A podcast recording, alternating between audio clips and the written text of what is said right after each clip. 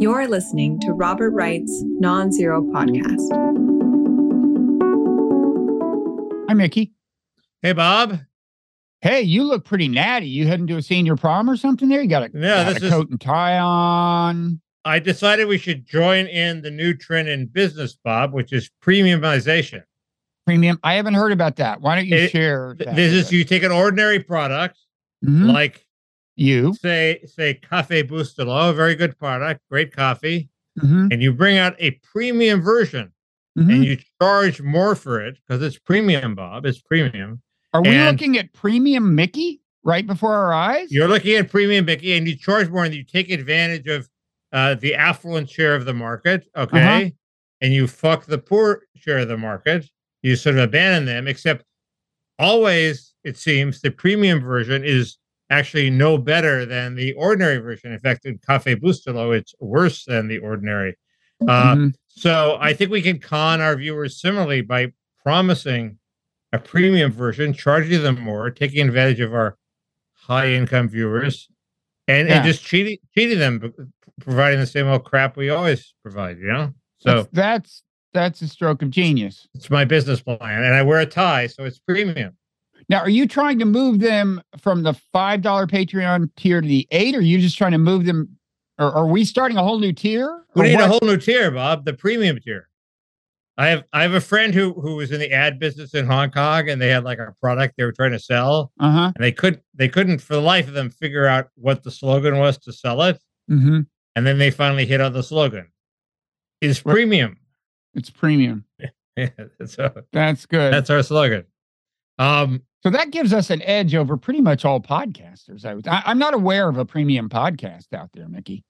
I don't think so. There's been a, if anything, that you know, the podcasts are getting cheesier. Yeah. Like, uh, like I won't Mark. name names. Oh, go ahead. Name a name. I, I'm thinking of Mark Halperin's newsletter, which begins with a sort of begging for money, and then goes into more begging for money, and then he finally gets around to the podcast. Well, he's kind of the- a special case. He was completely canceled and disgraced, right? true. Whereas we've only been disgraced. So that's different from us. I I tried to cancel myself last week in a podcast with Ann Coulter, How but I that go? failed. What'd you Well, it- say? or should you not say it on a respectable podcast like no, we can say it. There's there's there's a story in a tablet magazine about how Jews are disappearing on college, a lot of college campuses. They're uh, like they're vanishing, like you're looking at them and suddenly they're no, not there. No, Oh. like their the admissions rate, is, they're half is half what they used to be. Oh, Uh, it, some of them it's not true, but but but a lot of them it is. And the, the guy argued that they were disappearing even in Hollywood and everywhere else. But um, but but apparently, if you go to college professors and ask them why are the Jews why are there so few Jews? I mean, there's still more than the population, but they're few compared with the way they used to be. mhm. Obviously, the answer is uh, ethnic preferences and other legacies and other things have crowded them out Mhm. but um uh they will say the jews aren't what they used to be oh, So, they like, won't say that. supposedly t- people have heard two of them actually say that i think one of them was a joke anyway so they're Wa- running Was the person who said it Jewish? one of them both of them were the point is Wow. that there's they've, They're they've become joking. The point is they've become so terrified of their woke masters that they'll excuse uh they won't fight back they will rationalize it uh that that was the interpretation given by the person who told me anyway so our late our, our theme of the podcast was the jews aren't ain't what they used to be and i Uh, thought that- that would get that's your I- theme. I'm not really signing. Oh, oh, of, of, oh, of yours and Ann's. Yeah, fine. yeah Go i thought it, that i thought that would get us canceled but nobody seems to have noticed Now that's that's small potatoes uh, by today's standards. perhaps because it was actually pointing to a real phenomenon. Uh, anyway, So what's happening in the world, Mickey? we have a budget from Biden. no, we have a anyway, we have a budget that's never going to become the budget, right? This is just like this fictional Right, thing that the president puts out. Nobody expects it to happen. well, but it's a political statement, and it involves a certain amount of semi-interesting political gamesmanship. I was uh, delighted to see that it involves, and this is the only thing I know about it, taxes on upper income people. It's got a lot of taxes. It it follows the Obama model, which is you you you do four or five different taxes in the hope that the rich won't add them up and uh, and figure out that they're getting hosed. Mhm. Uh, the uh, so it, it, it there are quite a bit of uh, soaking the rich going on. Uh, a couple things about it. One is uh, the, Biden is trying to, you know, I, I was saying Republicans should say, uh, show us your plan, Biden, and not venture a plan to save Social Security and Medicare because it's a trap for them because they then they'll wind up cutting benefits and they'll get hit over the head with it in the campaign. So they should just challenge Biden, show us your plan. Well, well, you go first.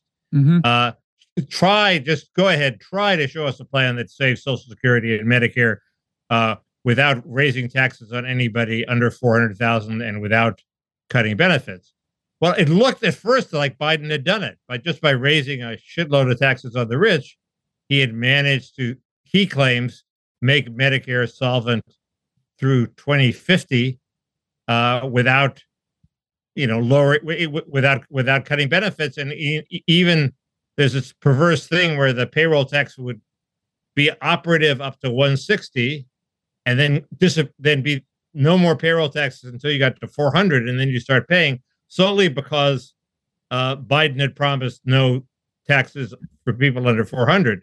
So you'd lose that whole chunk of payroll tax from 160 to 400. Well, that just makes it in Biden's- effect kind of a regressive tax, right? I mean, Well, the payroll tax is a regressive tax. yeah, but It makes it more, more- so. It's more regressive than it. It's more regressive than it would be if they taxed it all the way through, because Yeah. the 160 to 400s, which is the vast bulk of the affluent, Mhm. uh, uh, you know, they get scot free. But it, anyway, so so everybody's saying Biden has closed the trap. Now the Republicans are on the spot. They have to come up with their plan, but not really. Mainly because it doesn't solve Social Security. It only solves Medicare. So it doesn't do anything to to uh, preserve Social Security for eternity. Uh, so that Republicans can just say, "You didn't do the job. You didn't save Social Security. Try again." well, how long uh, is Social Security good for under the Biden plan?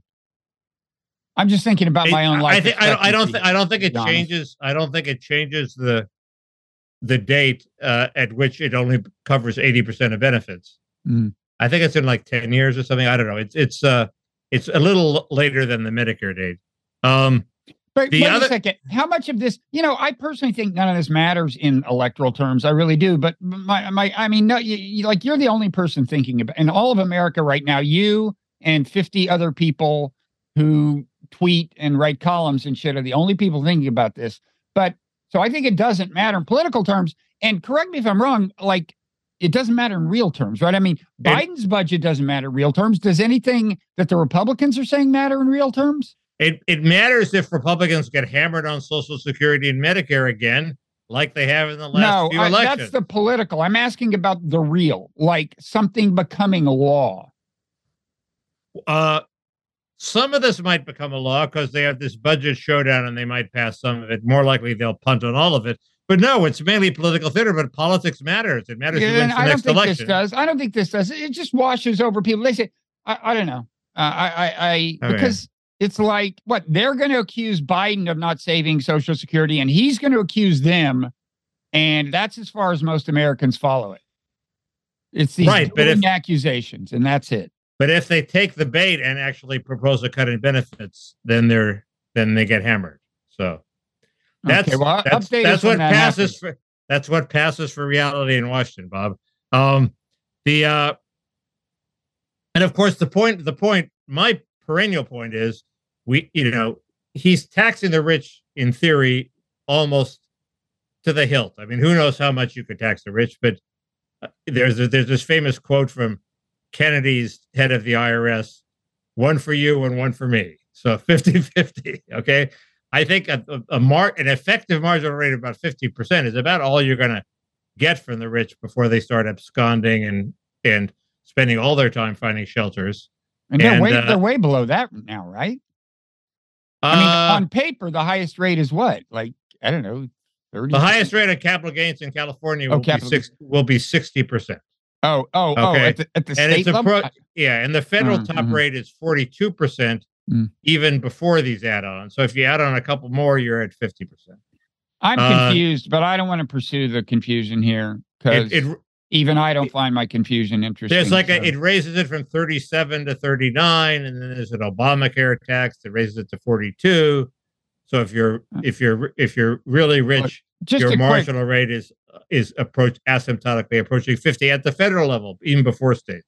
wait, just a quick question about my confusion. I'm sorry, I know nobody Yeah. else cares, and even I don't. But I had thought that uh, people on the left said capital gains should be taxed as high as regular income is taxed, and the rates you're quoting for capital gains taxes are higher than regular. Income. I don't understand that either.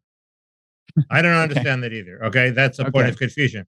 It seems to me the the, the the the you know the old Mike Kinsley point: be like Germany, capital gains same as income, no funny business. Don't go sh- don't go searching for shelters to turn regular income into capital gains. Mhm. You're not going to win.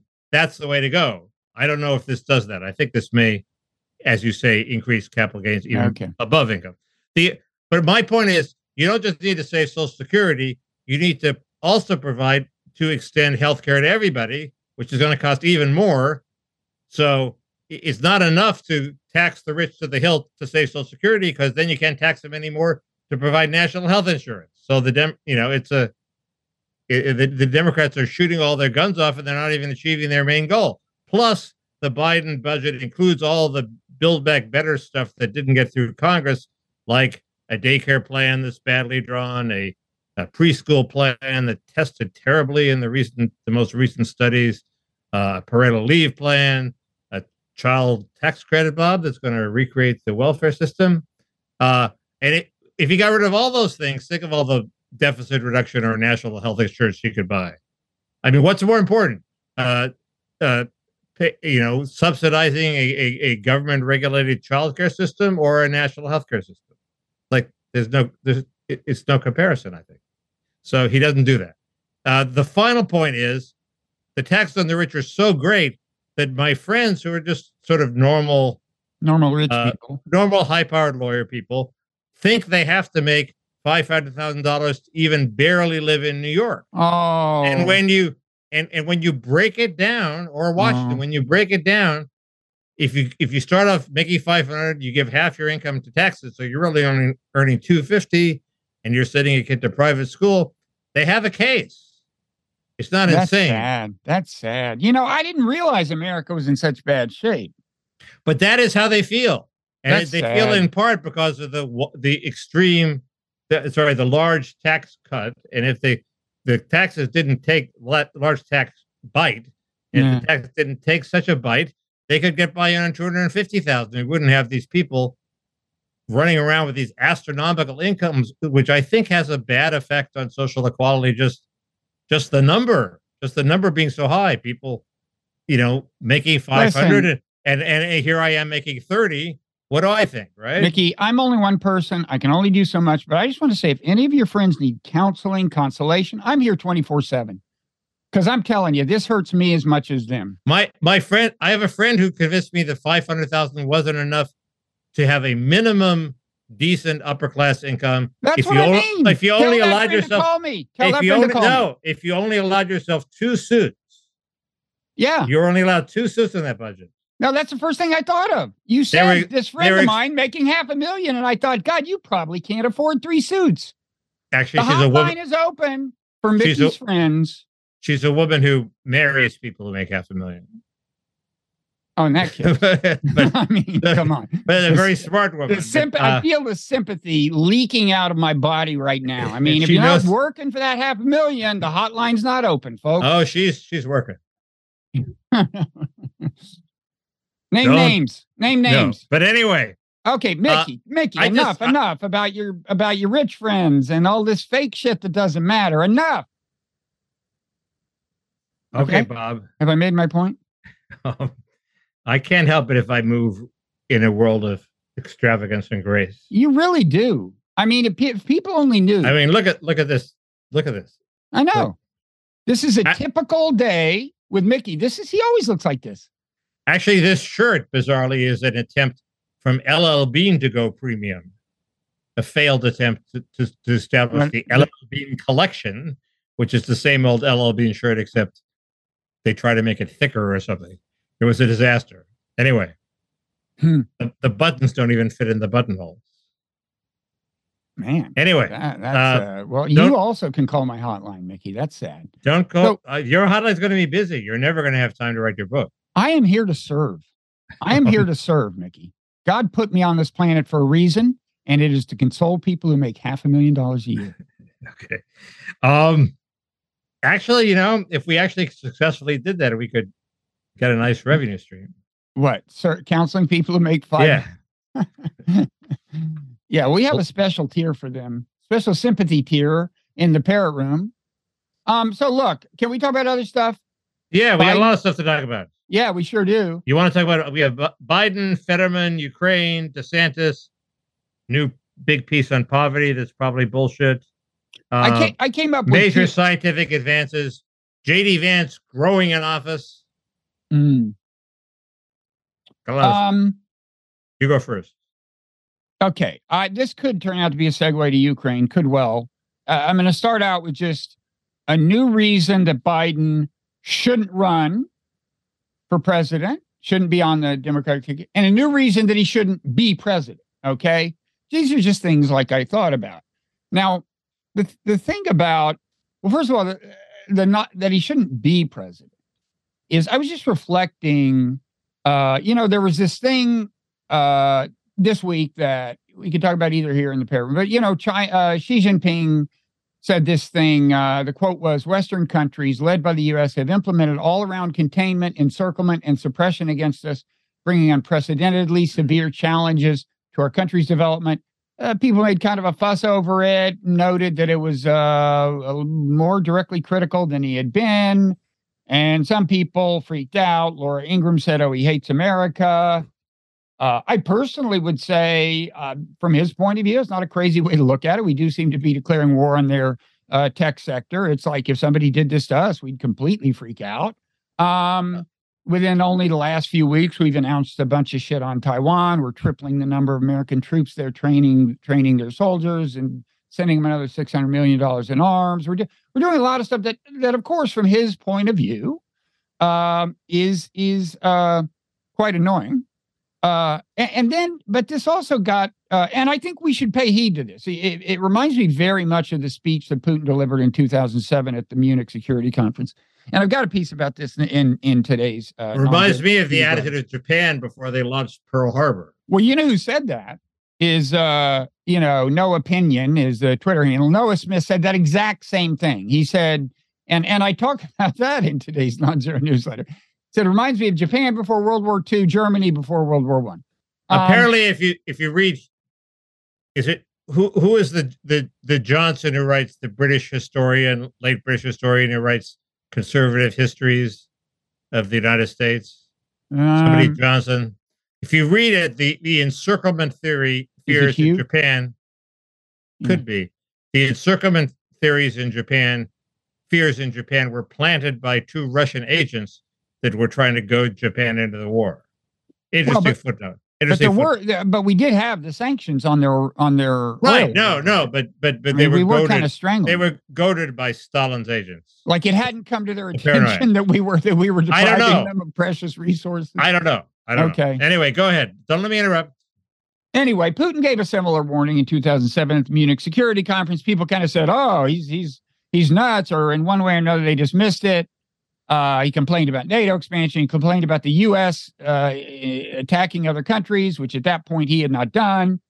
And we said, "Screw you!" and issued the invitation to Ukraine and Georgia. Within months, he was at war with Georgia and so on. We didn't listen. I recommend listening to this. But anyway, uh, to what Xi is saying now. But anyway, it, it led me to think about the the totally gratuitous. I mean, I mean these various things we're doing to China. You can argue about. There's there's arguments, you know, for them and against them, and so on. I'm not saying there's not. I'm just saying we should at least go through the exercise of understanding how they look to China and what China might do in response, including arm Russia. I don't think they're there was- yet, but uh, What was but- gratuitous? Which part was gratuitous? well, I'm getting to that. It, Okay. It's it's the weird, uh, it's the weird thing Biden said in his State of the Union address. You you remember when he said, "What leader would uh, change change trade places with Xi Jinping. Name me one. Name me one. And you really have to watch the video to appreciate it. He looks unhinged. He starts screaming almost. It's it's it's and of course Xi Jinping hasn't said anything like that about him. No Chinese leader since Mao has probably said anything like that Amer- to an American leader. It's bizarre. And I just want to say, you know, it's completely gratuitous to score domestic political points. And it comes in the context of us demanding that China not arm Russia. And I'm here to tell you if China decides to arm Russia, that's a game changer. You're talking swarms of drones and and various other things. They have a huge industrial base, a lot of weapons, and this is my reason that honestly, I'm sorry, I don't think Biden is qualified to uh, be But- president but- for another but- term. But what the uh, it, first the statement we talked about it is nonsensical. There are a lot of people who who would trade places with Xi, Xi Jinping. Uh, I mean, you know, he he's has he has some problems, oh, but oh, he's, yeah, no, I would. I mean, he, yeah. I'm anyway, uh, I'd I'd swap you for him. Frankly, I, he'd be a great With- podcast guest. with with the tax rates on my millionaire's income, I mean, Jesus. Yeah. I'd go there in a minute. Yeah. But anyway, the point is, it's just like this is a delicate thing. I mean, we're trying. It's really critical that we keep China from harming Russia. And it's one thing to say, well, every one of these things he considers provocations down the line, and there's like a ton of them. We we uh, we we've levied new sanctions on China within the last couple of weeks. Uh, it's one thing to say, well, they're all just essential, which I'm pretty sure is bullshit. But anyway, this completely gratuitous personal attack is just deeply irresponsible. And you know, there's people dying in Ukraine. The whole country's getting wrecked, and Biden's fucking around like this. I, I'm not weird- kidding. He should not be president.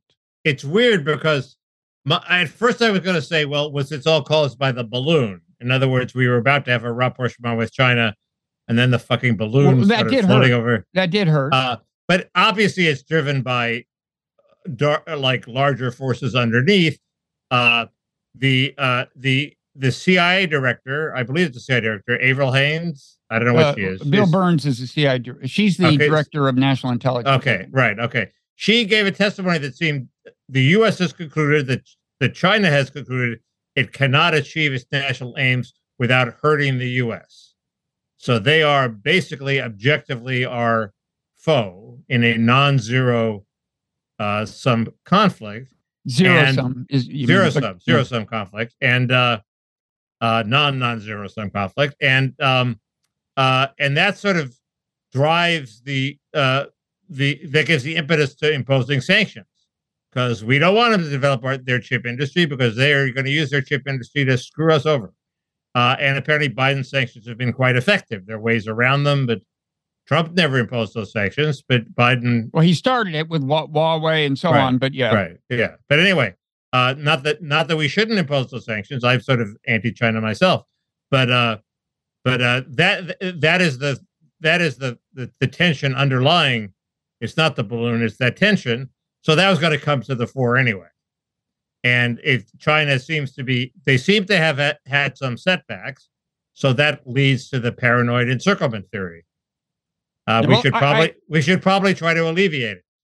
I of course disagree. Yeah, I of course disagree with the with the the assessment that it's overall a, a zero sum relationship. But in any event, that's the one thing. The other the the reason I thought Democrats should think twice. Well, another reason they should think twice about him being on the ticket is like when you look at the Ukraine war. I do want to talk about it a little, but it's like if you imagine where's that going to be in November of 2024 it is more likely to be a political liability for Biden than a political asset. I could elaborate, but I, I would put money on that. And, uh, and, and and that suggests that the Democrats would be better off having a candidate who's just not directly responsible for it. And, and even a- if they've been generally supportive of Biden, it's still not the same as being the guy who called the shots. What if he what if he achieves a uh, a dirty deal peace settlement? Imagine And it- one that's going to look like a clear win for Biden. Look, you're not going to get Uh, Russia out off of Ukrainian territory. We've peop- been saying that's the- definition. Do you think the. American people care who controls the Donbass? They just don't want they want the war to be over, so it's not a drain on our resources. It's not killing people, and they can talk about other things. Okay, but if you can't say, well, we taught Putin a lesson and he really regrets this pretty convincingly, and and, and you may be able to make that argument, and in uh, in some ways. But if it's not kind of a straightforward argument to for the average person, they're going to be listening to the Republican candidate if it is one of these kinds of candidates, and there are some who are saying this guy spent over a hundred and by then it'll be 150 at least billion dollars got uh, uh, tons of people and, and and i assume they'll pick up my line which is he refused to negotiate in advance decided it would be better to spend 150 billion of your tax dollars get a ton of people killed get the country of ukraine destroyed and and leave russia in possession of way more of ukraine than they had before the fucking war started Is, that's going to be the republican argument isn't that what you would isn't that your argument yeah who would be, I, who yeah, would be making I'm- who would be making that argument trump and desantis trump and desantis yes Yeah. It's weird. Chris Christie took swipes at DeSantis this week for for his irresponsible doubts about the Ukraine war. And he sort of gave voice to he sort of how do they teach foreign policy down there in Florida? Uh it was sort of snooty. I wonder who, who does Christie think he's appealing to? It's is, in the is, electorate. is there a chance he'll run Yeah, he has nothing else to do. He's like he's like uh Nikki Haley. yeah So he gets a lot of got a, gets a lot of publicity, he gets to go on a debate, well uh, and then honestly he drops out. I think he rightly figures that th- this is an open lane in a certain sense. I mean, Trump and DeSantis and maybe some other people have the, you know, that part of the foreign policy thing locked down. There's no room in that lane. He might as well appeal to the neocons and, you know, I think that's probably right, but it doesn't make it more doesn't make it make more sense. Anyway, I, I I- um what I just think you know that there, there's some there's some possible upside if if if Zelensky is still in power and they have a deal. So what if Russia gets some territory? Uh, Biden will have proven that you know they will have proven that Russia's military isn't as mighty as the, as we thought it was. As Secretary Warner will be, uh, sorry, Mark Warner will be happy that we've. What did he say? We've crunched up their forces, chewed up. We've Oh, yeah. chewed up, we've chewed up much of the Russian military. Uh, that Well, was he's- un- yeah, he basically he basically admitted uh yeah, this is a proxy war and the Ukrainians are doing us a favor of quote chewing up the Russian military, you know, killing a ton of in other words, killing a ton of Russians, getting a ton of Ukrainians killed. He was just delighted with it. Like he'd like to see it go on forever. It was bizarre. He's the responsible centrist Democrat uh, adult in the room, supposedly. He's supposed to be. Yeah, well, I'm not in favor of his candidacy for for president if that's a uh, prospect. Uh, I think he. I think he. I think he lost my vote too. Ro Khanna, folks, Ro Khanna. I have two words for you, and I'll give them to you again. Um, Ro Khanna. Um, so uh, let me. Can I just quickly uh, talk about Ukraine? To, do the Yeah. the update. So last week, um, you know, I said uh, Bakhmut seemed to be in the process of falling. Uh, it's kind of taken its time about it, but yeah, it is. It, it, uh, Ukraine has pulled back entirely uh, from the eastern part of the town. Uh, I said I thought you were going to see more and more criticism of the leadership for even leaving the troops there, where they where they still are in Western Bakhmut. You have seen that even the uh, the Kiev uh, Independent, which notwithstanding its name, has been totally in line with the government. Uh, ran ran some pieces that were that were implicitly quite critical. I mean, a repertorial piece uh, recounting a soldier's plight in Bakhmut, uh, and uh, and a number of people are saying this just at this point doesn't make sense. I kind of think maybe they're trapped at this point because they didn't get out soon enough. Uh, the the paved roads out of Bakhmut are portions of them are under quote fire control, as they say, which means that you travel them only at great peril. It's now the muddy season, so using something other than paved roads isn't that easy. Uh, and so I don't I don't know if they uh, have much choice. Anyway, people are talking as if Bakhmut is now gone, even though, and the Russians are kind of bypassing it. But to the north and the south, they are now well to the west of Bakhmut. Now, uh, it doesn't. I was listening to to a Michael Kofman uh, podcast today. You know, he's got a pretty good track record. He says he doesn't think the Russians are going to proceed uh, west to the big enchiladas, Kramatorsk, and uh, I think it's Sloviansk. Um, he thinks they're going to go north. There's, there's towns up there, and then hope to to get the big enchiladas later. and he in general doesn't seem uh, I'm that impressed with with with Russian progress. I mean, it is the case that ground in various places continues to change hands at a slow pace. It's almost always going into Russian hands, um, and that's related to why I just don't see this being some kind of huge win uh, for for Biden. I mean, not you can only extrapolate so much, and, and what I'd like to see really is a debate between Michael Kofman and Douglas Macgregor. I mean, I, I listened to Macgregor last night, Kofman today. I don't know what to think. Uh, Macgregor is always predicting great things for the Russian military.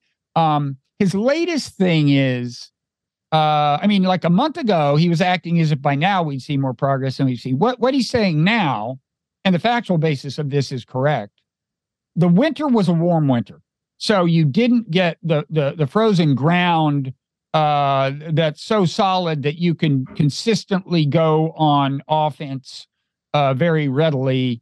He's now saying, um, so wait till the end of the muddy season, and then the Russians uh, are going to do these great things. Uh, Kofman doesn't seem convinced. He seems to be going with the conventional line that it was a mistake for the Russians to launch their offensive now. And this you know, and and in I don't know two three months or something, the Ukrainians will launch their offensive. They'll have more equipment in their hands and so on. They're they're building up their troop strength. Um, so I, I mean, we'll we'll see. I, I don't know where exactly we're heading. I mean, I mean, Kofman did a lot of it. Yeah, go ahead. Was Kofman one of the people predicting that they're going to run out of ammunition and shells and things? And they haven't done that. There's an outfit called Euro Intelligence points out that the the dire predictions that uh, the Russia supply chain wouldn't hold up uh, have not come to pass. No, that's true. Well, first of all, uh, I mean, he says there was a lull in Russian artillery fire during February, but then that that seems over. So they had a they seem to have had a temporary uh, problem. Now that may have been around Bakhmut and may have had to do with uh, w- whether the military felt like resupplying the, the Wagner group. Um, but uh, the uh, but but Ukraine faces an ammunition problem. There's been a lot of discussion of that. You know, we the, the, the, Europe and us combined are not making nearly enough artillery shells to keep them supplied. Uh, on a you know if that's the whole the sole source of their supply and we don't dig any any more deeply into our own um, stockpiles the other thing he said they have trouble with is uh, th- that's a challenge for Ukraine. I mean, their military is expanding now. They are mobilizing and they're getting ready for this big offensive. And to him, the for their for their big offensive, for their big offensive, uh, some questions whether they're going to have enough hardware to go with it. But he says they are they are building up these these uh, big, you know, uh, you know, ample armed forces now. But he does say force reconstitution is a challenge. And I and I read uh, another thing that happened. Uh, I read elsewhere is uh, this week is Ukraine. The government shut down a bunch of Telegram channels because they were being used uh, for for draft evasion. I mean, I'd read about this for weeks. Uh, that that like the way it works is, you know, the these these the people drafting Ukraine, they're like tracking them down Sometimes apparently they're even like there's a ruse where they'll order a pizza and the guy shows up to deliver it and they say you're in the army. and, and and like so when they're like at a at, at a shopping mall or something tracking guys down, that will spread through these telegram channels and and everybody who doesn't want to be in the army will stay away. So they shut down all these telegram channels and that's another sign that uh you know they're they're they're having uh trouble. I, I personally think you're not going to see great things from this offensive uh, just because defense is easier than offense when both sides uh, have a lot of newly mobilized people. Uh, but we'll see.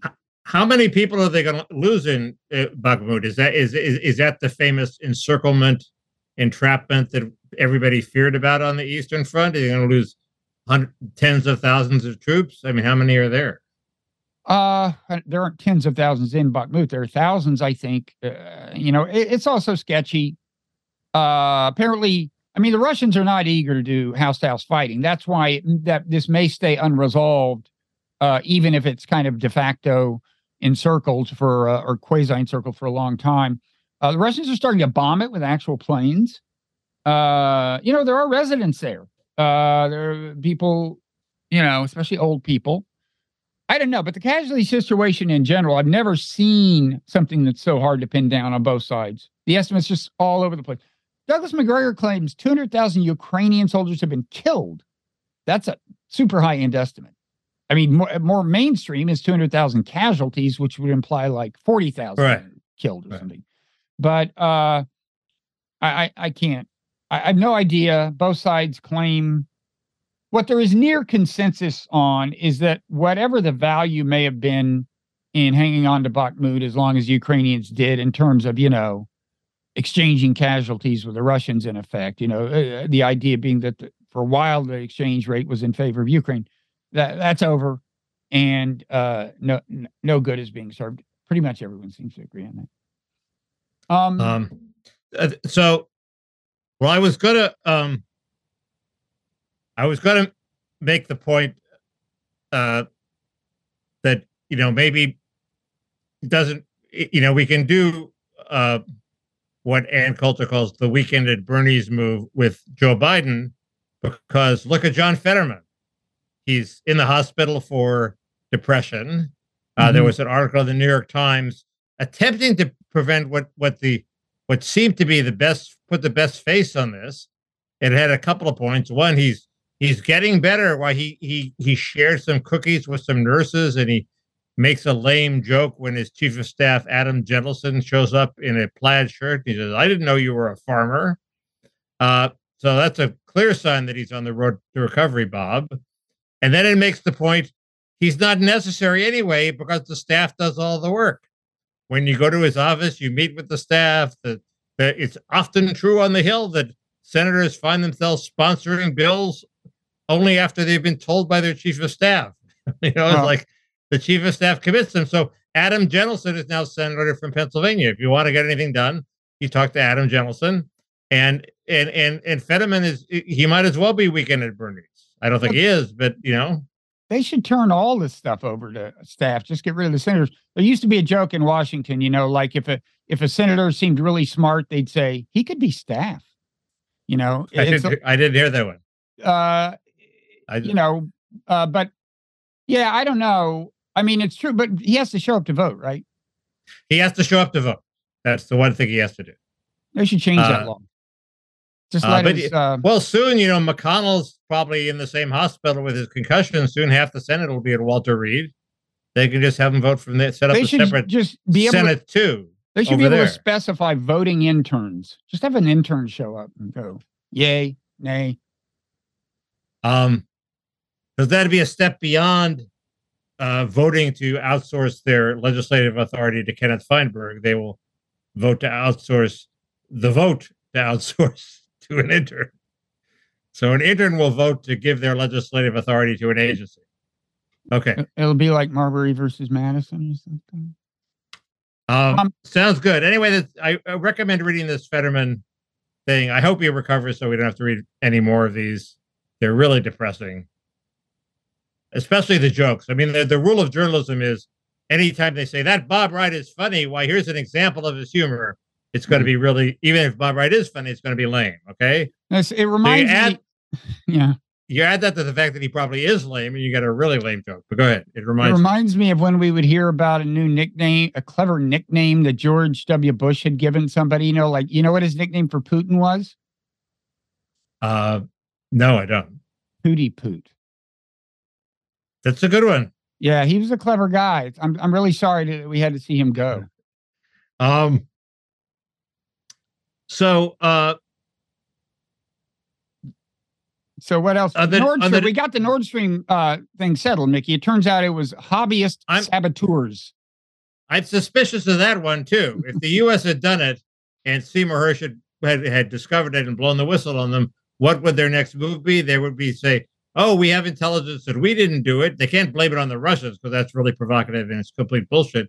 But they can say, and they can't blame it on the Ukrainian government because that would be betraying an ally.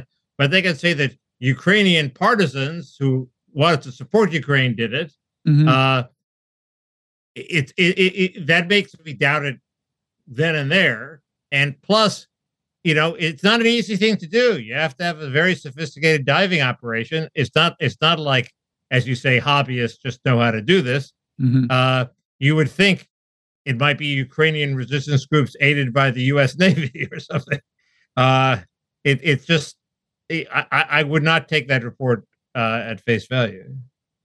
Um, no, I was wondering. I mean, I kind of doubt they just 100% made the thing up. I was wondering if maybe what happened is Germany does have this ongoing investigation.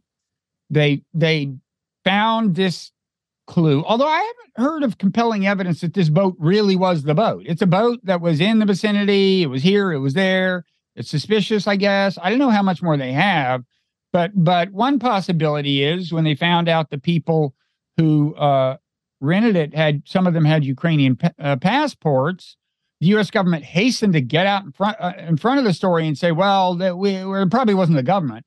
And I will say, on behalf of that claim, look, if it's true that this boat was involved, which uh, haven't seen any evidence of, and it's true that there were these Ukrainian passports, um, it does seem strange that it would be the Ukrainian government. I mean, surely they have the resources to get foreign passports, right?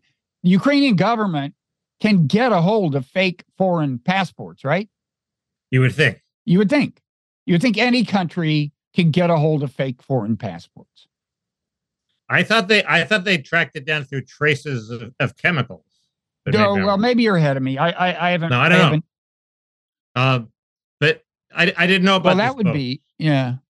Well, know, oh, we- but- I, I think we saw a picture of the boat today. It's a nice. Oh, okay. It's like uh, you know, the Gilligan boat. It's nice. Uh, a three hour. What was it? Cruise. a three hour cruise.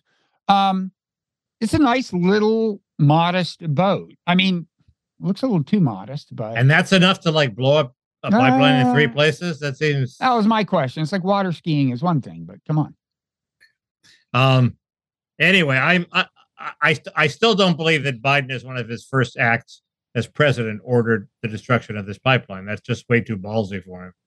But uh, uh, Ah, I. I'm. mm, mm. He was awfully emphatic that don't worry, we'll get it done. Right. Yeah. Plus, I, I, I, I honestly think that, look, he's again, as you may have heard, he's uh, kind of elderly. Uh, some days, perhaps not the most uh, powerful cognitive force on the planet, and you know he's in the hands of of uh, people who've known him a long time. I mean, I'm not far be it from me to accuse them of being puppet masters, but these these are guys who are, uh, you know, some of them have been his staffers forever, and I'm sure if they uh, want to push for something, uh, you know, they they can probably get him to sign off.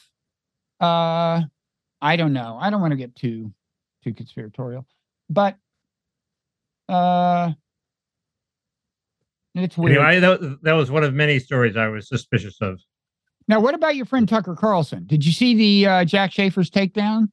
It's not like it was a real challenge to do a takedown at this point. Yeah, I mean, well, he's, it- he's- it- he's it was- it opposed- was- he's been it was- exposed as a complete hypocrite. But go ahead. it was well done, and it had it had the the uh, it it came out and said, "Look, he's a phony." Mhm.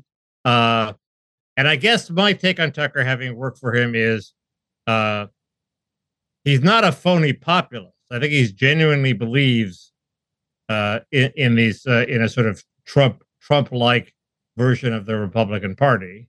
Does he? Uh, yeah, it's not like he's he's not like he's not like he's a liberal playing a conservative. It's not like uh, he disagrees with the political views of his audience, but he is uh, lying about Trump, obviously consciously, uh, and that you know that that's what those Fox people have to do. I guess uh, that is why. You know, there's a there, there was a big uh, a big fuss over Russell Brand's takedown of John Heilemann on on Bill Maher, where he said MSNBC was just as bad as Fox. Hmm. And I do think Fox is a cut at least one qualitative level different than MSNBC. I mean, they're they're they they are much more like a a, ma- a mafia organization. It was put to me by a friend. Uh, uh, Fox's audience tells Fox what to say. They're total slaves to their audience Right. and and MSNBC tells its audience what to think, uh, because the MSNBC audience is a bunch of liberal sheep who need to have their talking points read to them. But the with Fox, the, the Well- audience the audience reads the talking points to Tucker Carlson, so that's different. I mean, I'm not sure about that. I, I think MSNBC with RussiaGate, for example, I think at a minimum the causality was working in both directions. Uh, I don't. I don't think the fans, the viewers, needed a lot of encouragement to become convinced that the smoking gun was just around the corner, and every night they'd tune in to see if they had found it. Um, Um, That's true, but but there were um, several non-smoking guns that were offered by MSNBC. I think that that everybody, all of a sudden, everybody I knew was talking about, and why were they suddenly talking about it? Because it was on cable.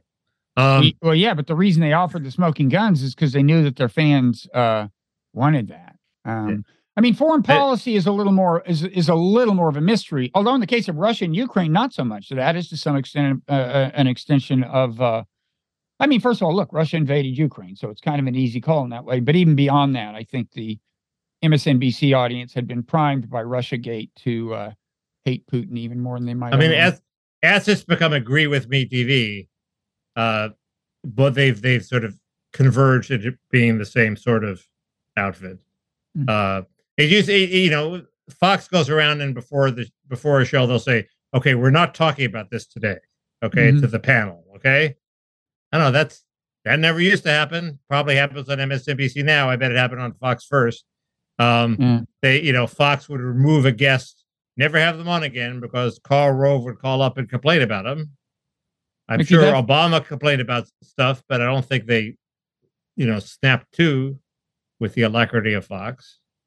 That that was uh, the sound of my alarm, which means that by virtue of our uh, a prior agreement, we're supposed to sign off soon. I want to say um, quickly On the on the weather. First of all, Jack Schaefer's piece is in Politico. Good takedown of Tucker. Um, Tucker, you know, the disclosure of all these emails gave Jack a lot of material to work with. Must must have been hard to keep that piece short, but it is. Um, but uh, on on the fraud question, you know more than I would about how long Tucker has seemed like a fire breathing populist. But I certainly remember a day when on foreign policy he wasn't singing the song he's singing now. He was as hawkish as anybody else on Iraq and was mocking people well into the uh, invasion and occupation, mocking people, or at least after the invasion, uh, mocking people who thought who said no weapons of mass destruction would be found. Yeah, that was Um, 20 years ago. Well, I know, but I but but like uh I- well, you tell me what was his view on your issues then? Was he anti-immigration and When I and- work when I worked for him, he was pretty thoroughly populist, and he and and his publisher, who he disagreed with on immigration, but he was uh, on my side of immigration, and he he wrote very very well written essays uh, defending populism. Tucker So- was Tucker was on your side on immigration? Yeah, but the publisher was an immigrant and or dif- And when- was was on the business side of wanting more immigrants. So when was disagreed. this? When was this? God. Let's see. It was after I left Slate and after I was fired by Tina Brown, and Wait, Tina Brown fired you? Well, she didn't renew my contract. Wait, when were you working for Tina Brown?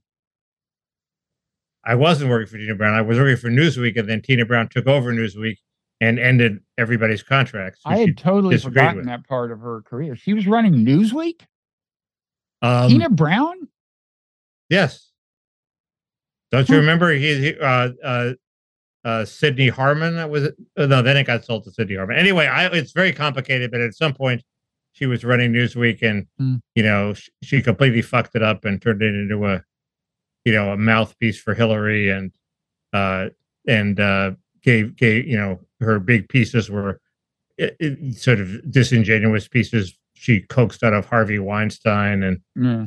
it's weird. It's like a waste of a great talent. She's a fabulously brilliant person and completely fucked it up.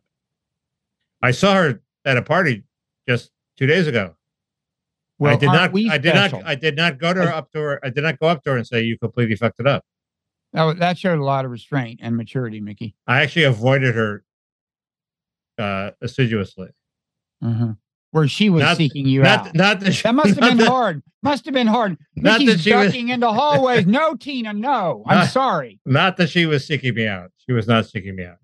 She probably doesn't even know who I am. Um. Anyway, I, I'd like to know if you ever remember when it was that you worked for Tucker. I would, I would, I would bet it's. Well, we can figure it out. It was sometime around uh 2012. Okay, I would bet that even then, which is well after the Iraq War, he wasn't talking this restraint language on military force. I'll bet he wasn't. But uh, I, I, I, don't remember much of that. It's, probably military foreign policy would be the last yeah. last place where he would come around to populism. Yeah. Okay. and I well- actually don't I actually don't know what he thinks about it, but I suspect he's pretty thoroughly in Trump's camp. It'll be interesting to see whether he goes for DeSantis because obviously they obey orders there. So it's a question of what he's ordered to do. Is he ordered to be for DeSantis? Fox seems relatively pro DeSantis at the moment. They're anti they're certainly anti-Trump when they can get away with it, which is rarely but Mm. they don't have Trump on when they don't have to have Trump on.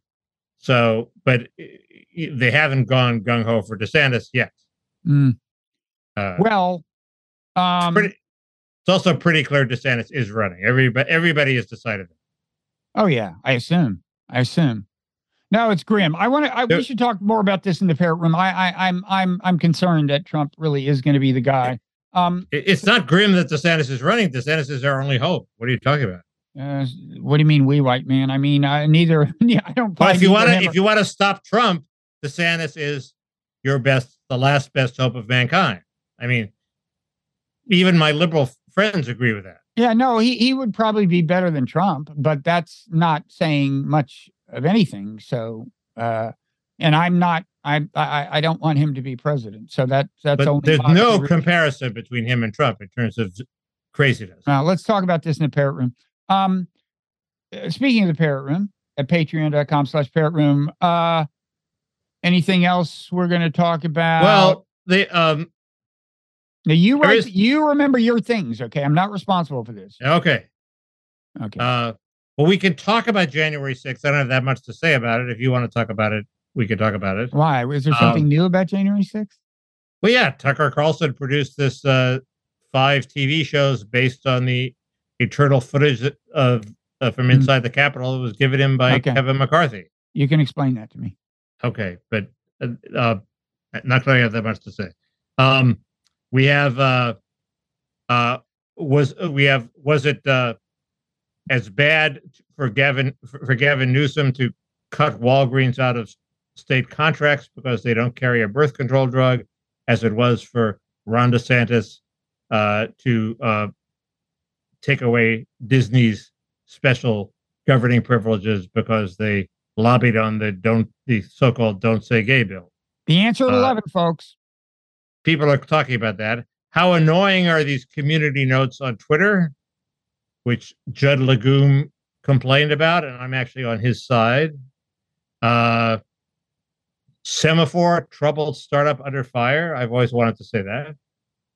For it's uh, they've started a bunch of money, you know, uh, buck raking conferences uh, Mhm. with China, Mhm. and they're under attack for they're under attack for the wrong reason. But we can talk about that.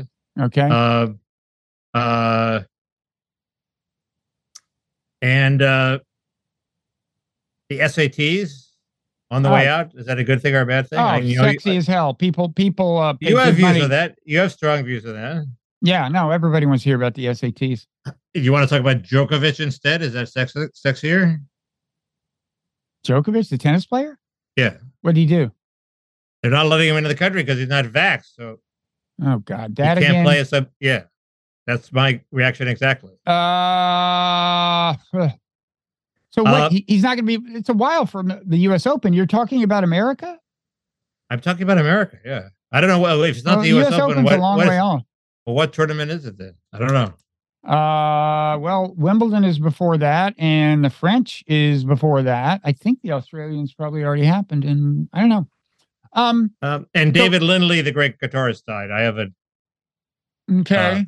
Uh, I I just want to say a few words. Nothing much. I want to say a few words about Jimmy Carter, who apparently may be not with us for much longer. Um, lab leak. I, I, I wrote a piece. Did you see my Washington Post piece, Mickey? Did you read it? Did you see it? Read no, it? I didn't even know you had a Washington Oh Post. Oh God. I was too busy partying with Tina Brown. Apparently. Did she mention it? Did she mention my piece when you were trying to evade her? Come back, Mickey. I want to talk about Bob's piece. Um, the uh anyway, it, it's a it's a it's a yeah, it's a take. It's a take. Uh I promised I'd tell the pig joke. I'm gonna I'm gonna tell the pig joke this time. Maybe a little bit about the show Evil, which I'm just getting around to watching, and uh I don't know, stuff like that. Oh, Peter Thiel.